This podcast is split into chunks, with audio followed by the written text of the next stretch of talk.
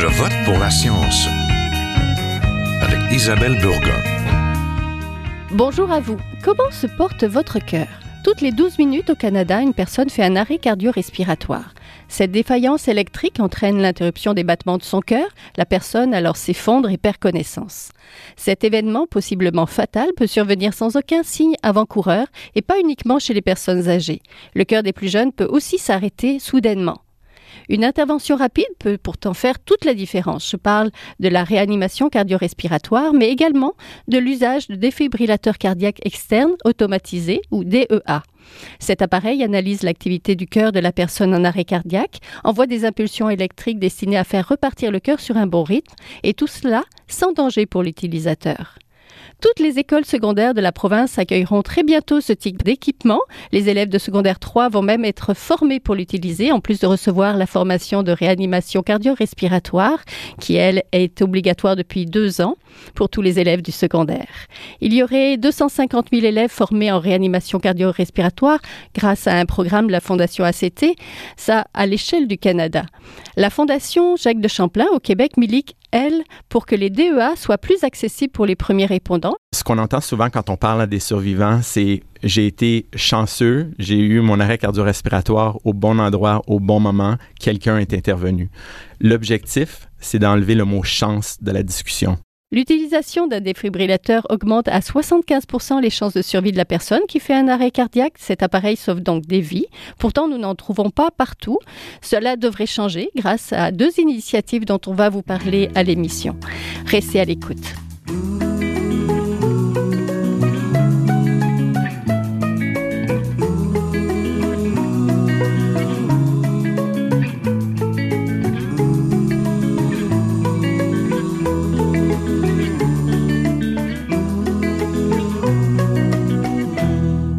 De la santé du cœur, de défibrillateurs et de technologie, je suis en compagnie du docteur François de Champlain, le président de la Fondation Jacques de Champlain. Bonjour. Bonjour. Je suis aussi en compagnie du docteur Paul Poirier, cardiologue de l'Institut universitaire de cardiologie et de pneumologie de Québec. Bonjour. Bonjour.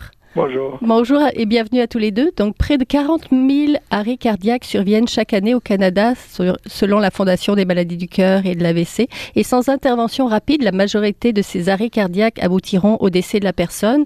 Encore trop peu de gens savent comment faire une réanimation cardio-respiratoire et utiliser un défibrillateur externe automatisé, ce qu'on appelle le DEA, lorsqu'il y en a, parce qu'ils ne sont pas toujours disponibles dans tous les lieux publics. Alors, ma première peut-être question, c'est ça sauve des vies, mais comment ça se fait que il n'y en ait pas partout Peut-être, euh, Monsieur de Champlain? Oui, ben en fait, euh, il n'y en a pas parce que c'est pas obligatoire, tout simplement. Ça fait pas partie. Euh, pour moi, c'est un équipement qui est aussi euh, vital, sinon plus vital qu'un instincteur. Hein. Il y a très peu mhm. d'incendies au Québec. le code de bâtiment devrait obliger les nouvelles constructions à avoir des défibrillateurs dans les endroits publics. Il devrait avoir une liste d'endroits publics au Québec où il y a une obligation légale d'avoir un défibrillateur en bon fonctionnement. Mhm. Et actuellement, au Canada, il y a que le Manitoba qui a été de l'avant avec un projet de loi. Et et on fait beaucoup de pression euh, au niveau du gouvernement euh, pour que Québec soit la deuxième province. Oui. Est-ce qu'il faut, docteur Poirier, s'inspirer du Manitoba, en effet? Ben, il faut se comparer au meilleur. C'est pas compliqué. Je veux dire, c'est pas normal qu'on n'ait pas de défibrillateur. Vous allez en Europe, euh, sur le trottoir, à l'épicerie, en face, en Italie. Je peux vous montrer les défibrillateurs qui sont, qui sont là, à Copenhague, aux États-Unis, dans l'État, dans Seattle. Je veux dire, c'est le gros bon sens. La problématique, c'est la législation. Puis une fois que c'est bien beau avoir des défibrillateurs, mais il faut toujours bien enseigner aux gens comment le faire. De là, l'obligation à l'enseigner dans les écoles. Oui. Quelles, quelles sont les causes d'un arrêt cardiovasculaire et quelle est la différence entre une crise cardiaque et euh, finalement un arrêt cardiaque, docteur Poirier? Bien, une mort subite, c'est mhm. par définition quelque chose d'inattendu. Hein? Une mort subite, par définition, les gens meurent euh, en dedans de 24 heures. Alors, avec avec s'ils sont avec des gens qui qui, qui voient ce qui se passe, ben là, c'est beaucoup plus court. Alors, si ça peut être un problème de la pompe cardiaque, le cœur, c'est une pompe qui marche avec de l'électricité puis de la plomberie. Alors, la pompe cesse de fonctionner et elle peut cesser de fonctionner parce qu'il y a un infarctus massif, la plomberie bouche, ou à cause d'une arythmie, il y a un court-circuit, puis il y a une arythmie majeure qui fait que la pompe marche pas bien. Ça, c'est pour le cœur. Là, le docteur de Champlain, lui, est urgentologue. Il va vous dire qu'on peut faire un arrêt cardio-respiratoire parce que le patient fait un ACV massif. Alors, donc, un artère qui bouge au cerveau ou un saignement du cerveau. Mais généralement, un arrêt cardiaque, c'est une cause cardiovasculaire, donc le cœur ou le cerveau. Oui. Docteur de Champlain, comment on réagit lorsqu'une personne perd conscience et arrête de respirer? Ben, en fait, euh, la première chose, c'est toujours d'appeler le 911. Mhm. Donc, euh, le témoin doit s'engager. Il y a une responsabilité sociale de chacune personne qui voit quelqu'un s'effondrer. Et ne serait-ce que appeler le 911 et ne pas assumer une erreur commune qu'on entend, c'est que les gens assument que le 911 a déjà été appelé. Mhm. Donc, vaut mieux que le 911 reçoive deux, trois appels pour le même arrêt cardiaque qu'un trop tard. Et ensuite, en fait, euh, avec l'assistance de la personne au 911, ils vont même nous enseigner au téléphone comment faire les compressions thoraciques si jamais euh, on n'a jamais suivi de formation. Donc, c'est bien d'avoir suivi une formation, mais le fait d'intervenir ne dépend pas d'avoir suivi une formation. Puis ça, c'est un autre mythe aussi mm-hmm. que on essaie souvent d'aller à l'encontre. Puis une fois qu'on a fait ça, évidemment, s'il y a une autre personne qui peut nous assister, c'est d'aller récupérer le défibrillateur le plus proche. Donc, parfois, le 911, puis c'est ce qu'on est en train aussi de faire avec la Fondation Jacques de Champlain, c'est d'essayer de lier les données d'un registre qu'on a créé sur l'emplacement des défibrillateurs mm-hmm. pour que le répondant médical d'urgence puisse diriger la personne vers le défibrillateur le plus proche et le ramener. Puis encore là, un défibrillateur très simple d'utilisation. Bien s'il y a eu une formation, c'est mieux, mais s'il n'y a pas eu une formation, on peut toujours sauver une vie en utilisant un défibrillateur. Puis ensuite, euh, dans une ville, euh, dans l'espace de 8-10 minutes, euh, les paramédics vont arriver pour prendre la relève. Donc, le citoyen doit s'engager dans ces premières mhm. minutes-là qui sont vitales pour la, survie du patient. C'est ça, c'est sur son cellulaire. Sur le cellulaire, il y a une application DEA Québec que vous développez justement pour géolocaliser les défibrillateurs, c'est ça? Oui, absolument. Donc, on a créé un registre d'environ 2700 défibrillateurs présentement. Et avec l'application, oui, à l'échelle du Québec, il y en a partout. Et puis, il nous en manque encore. Donc, les gens qui voient des défibrillateurs qui sont pas dans l'application, il faut aussi qu'ils nous avisent pour qu'on puisse, euh, et puis on peut le faire à travers l'application DA Québec, une application gratuite. Et oui, donc, euh, la première chose, c'est d'appeler le 911, de regarder s'il y a un défibrillateur autour. Et si on n'a pas l'application, on oublie de l'utiliser, qui peut mm-hmm. arriver dans une situation de stress, ben, l'opérateur du 911 devrait aussi nous diriger ou nous aider euh, vers le défibrillateur le plus proche. Oui. Des fois, les gens hésitent à intervenir parce qu'ils disent Ah, il va falloir que je pose ma bouche sur sa bouche, puis ça ne me tente pas. En fait, mais il n'y a pas besoin. Forcément. Non, ce n'est plus une recommandation pour le grand public de faire la mhm. partie ventilation qui était le blocage numéro un ou l'hésitation numéro un euh, des gens d'intervenir. Donc, on sait maintenant que des compressions efficaces en continu, sans faire la ventilation, sauvent en fait autant de vie mhm. que faire la ventilation et les compressions dans une situation d'arrêt cardio-respiratoire en préhospitalier. Donc, euh, ça vaut vraiment la peine euh, à ce moment-là d'intervenir. Il n'y a aucun risque de contamination ou quoi que ce mhm. soit. C'est vraiment juste de faire les compressions dans le centre du thorax. Une centaine par par oui, minute. 100 à 120 euh, par minute. On dit souvent sur la musique de Staying Alive pour euh, les plus âgés qui connaissent les Bee Gees. oui. Docteur Poirier, certaines villes comme Seattle aux États-Unis ont un meilleur taux de survie que de grandes métropoles québécoises comme Montréal. On dit deux fois, deux fois meilleur avec 20% contre 10% environ euh, pour Montréal. Expliquez-nous un petit peu pourquoi certaines villes ont ces taux de survie-là et, et nous pas. C'est culturel l'enseignement est fait de façon systématique. Les défibrillateurs sont beaucoup plus accessibles. Alors, penchez-vous à terre pour ramasser votre paquet de cigarettes à Seattle, ils vont vous défibrer. c'est aussi, c'est aussi, c'est aussi simple que ça. Mm-hmm. Alors, euh, c'est une question d'éducation. Oui. Mm-hmm. Et je veux dire, euh, garder les enfants de 5e, 6e année, ils ont les, cours de gardiennage avertis. C'est vrai. Hein? Bon, alors c'est vrai, mais c'est une minorité. Alors, si on enseigne à ces gens-là de façon systématique, en plus d'une recertification en secondaire 3, en plus d'avoir des défibrillateurs qui sont partout accessibles, ben ça va devenir, le Seattle, ils vont aller se coucher. On va être encore meilleur qu'eux autres. Mm. Euh, le principe, c'est de faut partir. Là, on est en retard, il faut juste nous rattraper. Le docteur de Champlain a probablement le même réflexe que moi.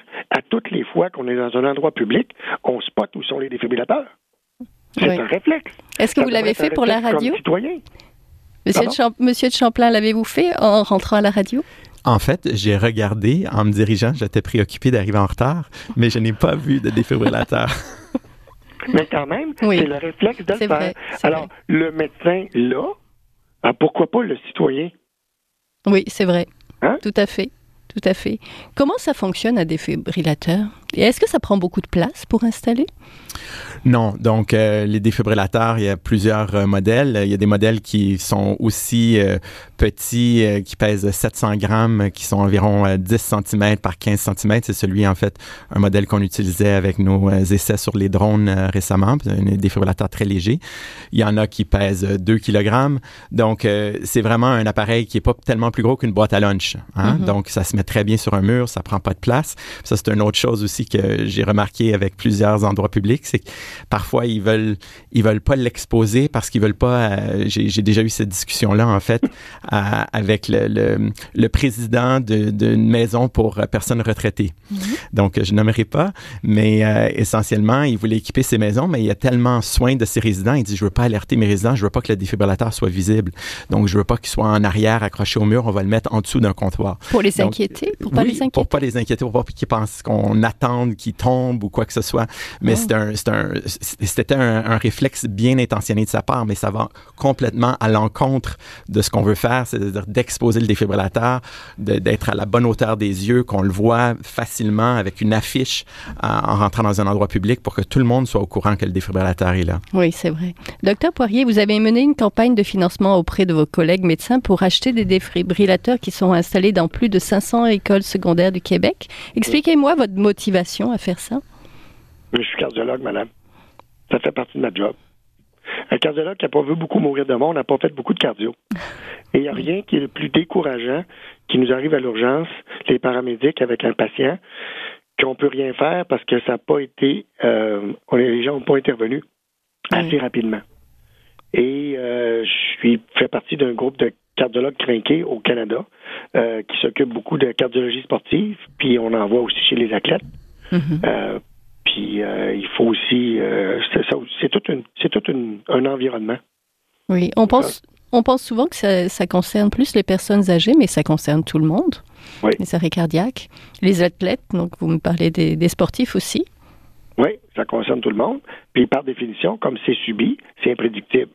Donc, si tu veux essayer de corriger cette, cette, façon d'être imprédictible comme événement, mm-hmm. ben, il faut que tu sois prêt. Oui. Ça a été quoi la réaction de vos collègues médecins?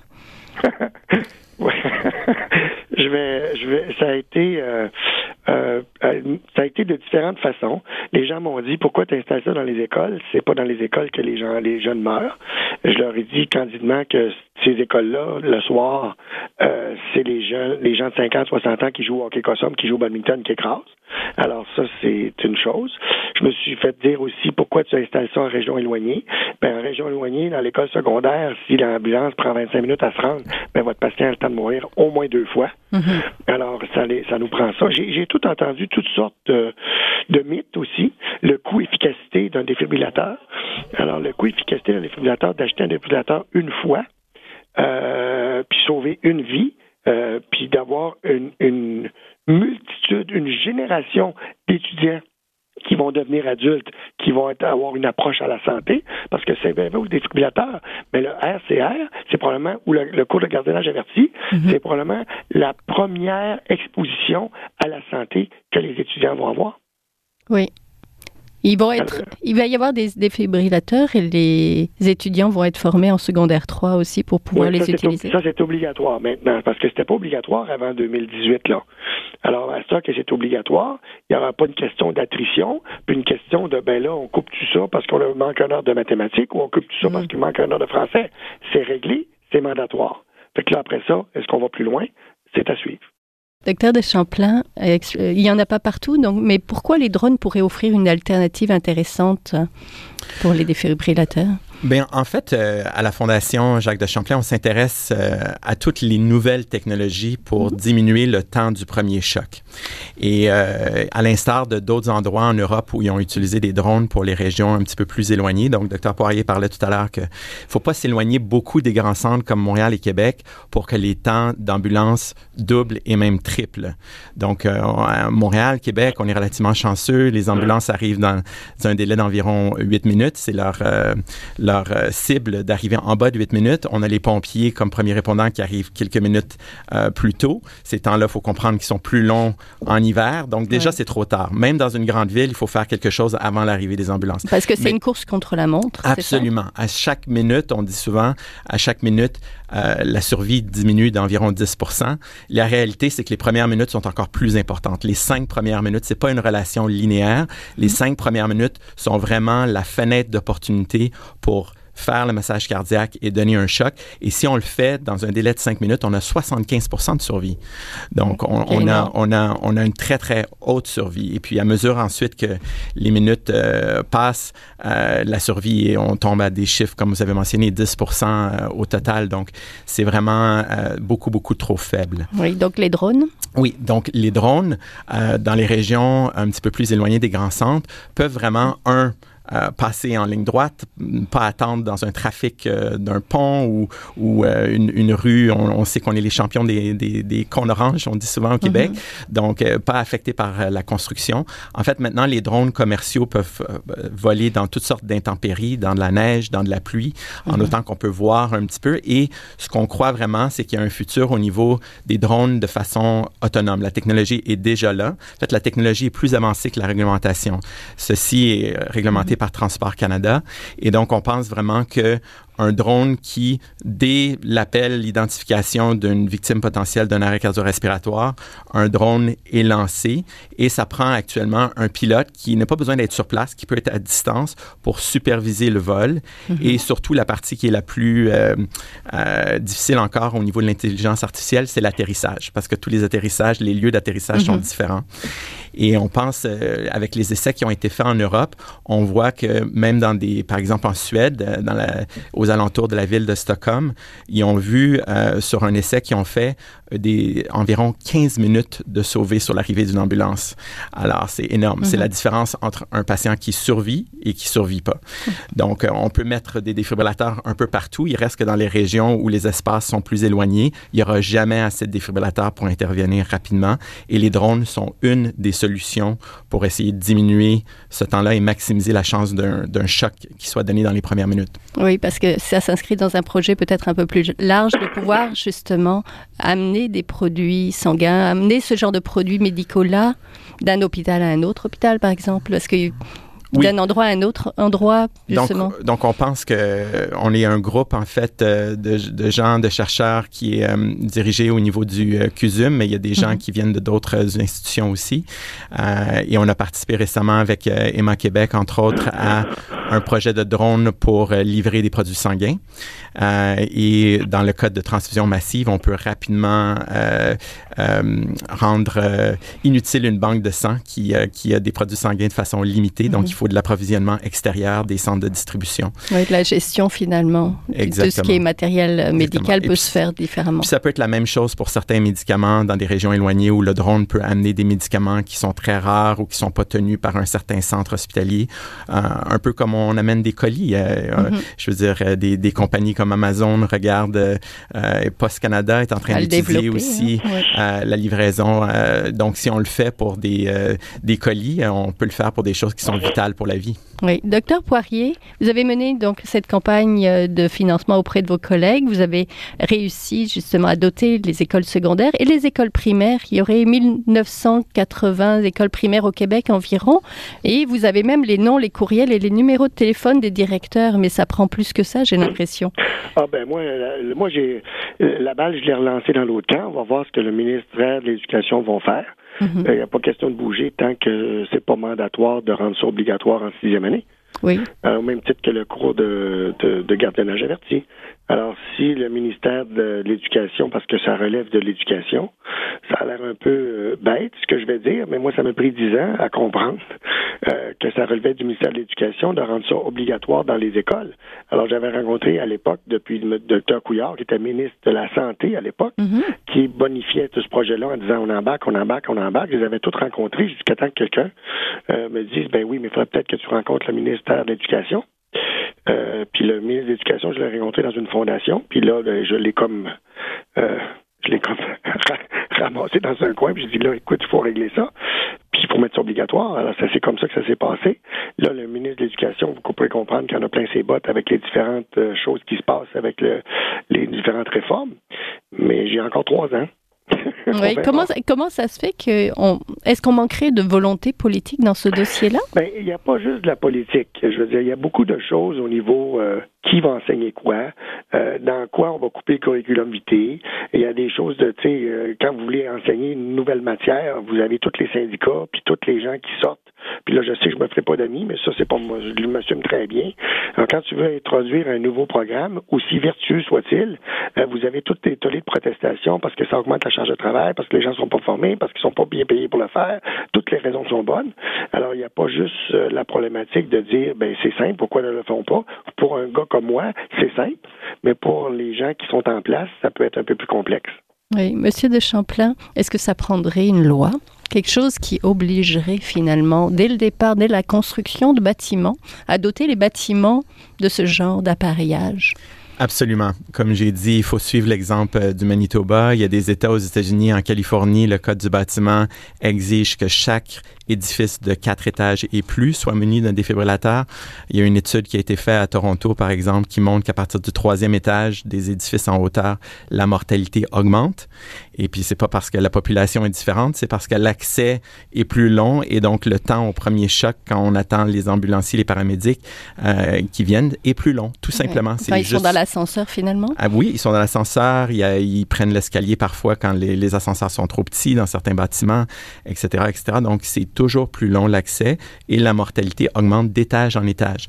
Donc, il faut que dans des endroits publics, euh, que ce soit, bon, on parle des écoles secondaires ici, des écoles primaires, les garderies, les universités, les édifices gouvernementaux, euh, les, les magasins à grande surface, tous ces endroits doivent être munis d'un défibrillateur. Puis la seule façon, et puis le défibrillateur doit être enregistré dans une base de données reliée au central du 911. Et puis je peux vous dire, tant qu'il n'y aura pas une loi, on n'aura pas gagné parce qu'il y a encore des, des, des, compagnies, des magasins à grande surface qu'on approche qui ont plusieurs défibrillateurs qui refusent d'enregistrer leurs défibrillateurs. Et de les mettre accessibles? Et de les mettre accessibles à l'ensemble de la population pour toutes sortes de raisons qui sont inacceptables, en mon sens à moi. Et si on sortait dans les médias pour dévoiler ces noms-là, ça leur ferait une très mauvaise publicité. Pour le moment, on se retient. On a encore bon espoir que ce projet de loi-là règle cette situation-là. Puis on veut absolument, j'entendais le Dr Poirier dire on a trois ans. Oui, c'est un message du gouvernement. On a trois ans pour avoir un projet de loi sur l'encadrement des défibrillateurs. Sinon, on va passer à d'autres méthodes d'action. Oui. Est-ce qu'on est encore dans la grande noirceur? Oui, ben moi, c'est ce que c'est ce que je dis en fait souvent. Je crois que euh, je crois qu'il faut rester optimiste. Je pense que ce que Dr Poirier vient d'accomplir, c'est merveilleux. Je crois qu'on sort tranquillement de la grande noirceur, puis que le Québec, peut-être, on sera pas à la remorque de tout le monde, et puis avec des acteurs importants, on va arriver si on, on travaille ensemble. Hein, L'Union fait la force. Il y a plusieurs fondations qui travaillent sur ce dossier. Si on travaille dans un même objectif, je crois que le Québec a une opportunité pour être la deuxième province à se doter d'un projet de loi et de sortir finalement de cette euh, grande noirceur. Hein, docteur Poirier? Écoutez, j'irai bien plus loin. Si on fait le projet de loi à l'image du Manitoba, on l'aura, il est déjà obligatoire en secondaire 3 et il l'aura obligatoire en sixième année. On va être les meilleurs au Canada. Alors, c'est toujours ce qu'on vise, l'excellent. En fait, euh, ce qu'on entend souvent quand on parle à des survivants, c'est j'ai été chanceux, j'ai eu mon arrêt cardio-respiratoire au bon endroit, au bon moment, quelqu'un est intervenu. L'objectif, c'est d'enlever le mot chance de la discussion. Mm-hmm. C'est ça qu'on veut faire. On veut avoir des systèmes qui font qu'on n'entend plus ce mot, que, que lorsqu'on a un arrêt cardiaque par défaut dans un endroit public, le message devrait être une bonne nouvelle de quelqu'un qui a survécu sans séquelles. À l'occasion, on ne pourra pas tout, sauver tout le monde, mais ça devrait être la norme et non l'exception. Oui. Docteur Poirier, les séquelles de, de ça? Ben, écoutez, c'est tellement vrai ce que le docteur de Champlain vient de dire. J'ai un patient que vous allez voir dans les médias éventuellement quand j'en aurai j'aurai besoin parce qu'il va falloir brasser. J'ai un patient qui est mort un peu dans une école secondaire l'année dernière que l'école secondaire, lui, à cause du défibrillateur qui avait été installé récemment, a été sauvé sans aucune séquelle, que je rencontre annuellement. Et je l'ai rencontré récemment, avant la conférence de presse, et le patient m'a dit, vous savez, docteur Poirier, deux jours avant, cet événement-là, qui est arrivé dans l'école secondaire, je jouais au badminton dans une école primaire où il n'y avait pas de défibrillateur. Ça m'est arrivé deux jours avant, je ne serais pas ici aujourd'hui. Quand on parlait de, chance ou de malchance, ça tient à, ce fil-là. Ça vous, parle, ça vient vous parler, là. Puis c'est pas quelque chose de théorique, là. Le gars, je l'ai d'en face, puis il me compte ça. Première des choses. Deuxième des choses, les séquelles, bon, les gens d'un certain âge vous diront, mourir, ça me dérange pas beaucoup, c'est je ne veux pas souffrir. Mais quand tu survis avec des séquelles neurologiques d'une mort subite que tu réanimes trop tard, ça, c'est des séquelles. Et c'est des séquelles et c'est des coûts associés, des coûts sociaux, des coûts monétaires, des coûts de toutes sortes, qui est pour la famille et qui est pour l'environnement et le patient de façon incroyable qu'on pourrait éviter. Alors, quand les gens me disent qu'il y a un coût efficacité à ça, ben voyons donc, on fait des choses en médecine qui coûtent pas mal plus cher que ça et que l'efficacité est beaucoup moins bien démontrée. Et ça, la littérature le démontre très bien dans la, réanimation avec le défibrillateur. Alors, à un moment donné, il faut arrêter euh, de, dire, ben là, on aurait donc dû, fait qu'on va dire, ben, on va le faire, c'est tout. C'est mieux. Puis quand le docteur de Champlain disait tantôt, j'aime il faut mieux appeler le 911 le plus rapidement possible, il faut mieux se tromper que d'avoir des regrets. Oui, c'est sûr. Docteur de Champlain, un dernier mot. Oui, non, je suis, euh, je suis tout à fait d'accord avec ce que euh, Dr Poirier euh, vient de dire. En fait, euh, la littérature, elle montre qu'environ deux tiers des survivants, ok, d'un arrêt cardio-respiratoire qui quitte l'hôpital ont un état neurologique parfait. Donc, ils retournent, ils sont productifs à la société, ils retournent au travail. Notre porte-parole, Jean-Philippe Larose, a fait un arrêt cardio-respiratoire dans une, justement une école après les heures en jouant au hockey Cosum avec son groupe à l'âge de 37 ans. Puis l'année dernière il a gagné un jeu questionnaire euh, à silence aux joues et puis euh, il nous a euh, donné le cachet de, pour l'émission à, la Fondation Jacques de Champlain. Donc, non seulement il y a un état neurologique parfait, mais il gagne des jeux questionnaires. Donc, il, il, faut, il faut enlever ce mythe-là. La majorité des gens qui survivent sont de bons survivants sans séquelles neurologiques. Donc, ça vaut la peine d'intervenir rapidement. Et comme dit Dr Poirier, on, peut, on part de quelqu'un qui est mort devant nous. L'article 2 de la Charte des droits et libertés dit toute personne dont la vie, tout être humain dont la vie est en péril a le droit au secours. On a une obligation sociale d'intervenir. Et puis j'espère qu'avec ce qui se passe en ce moment, il y aura un changement de culture à ce niveau-là. Oui, et de, législation. Ben, je vous remercie beaucoup à tous les deux. Donc on était en compagnie du docteur François Champlain, président de la Fondation Jacques de Champlain, et du docteur Paul Poirier, cardiologue à l'Institut universitaire de cardiologie et de pneumologie de Québec. Merci. Merci, de l'invitation. Bonne journée. Voilà, c'est tout pour cette semaine. Je vote pour la science c'est une production de l'agence Science Presse avec Radio VM, à la régie Daniel Fortin, à la recherche de l'émission cette semaine, la réalisation et au micro Isabelle Burguin. Vous désirez réécouter cette émission, nous avons des rediffusions tout au long de la semaine. Vous pouvez aussi l'écouter en podcast sur le site de l'agence Science Presse. Et si vous l'avez aimé, n'hésitez pas à la partager. À la semaine prochaine. Jin Jiahua est un chercheur typique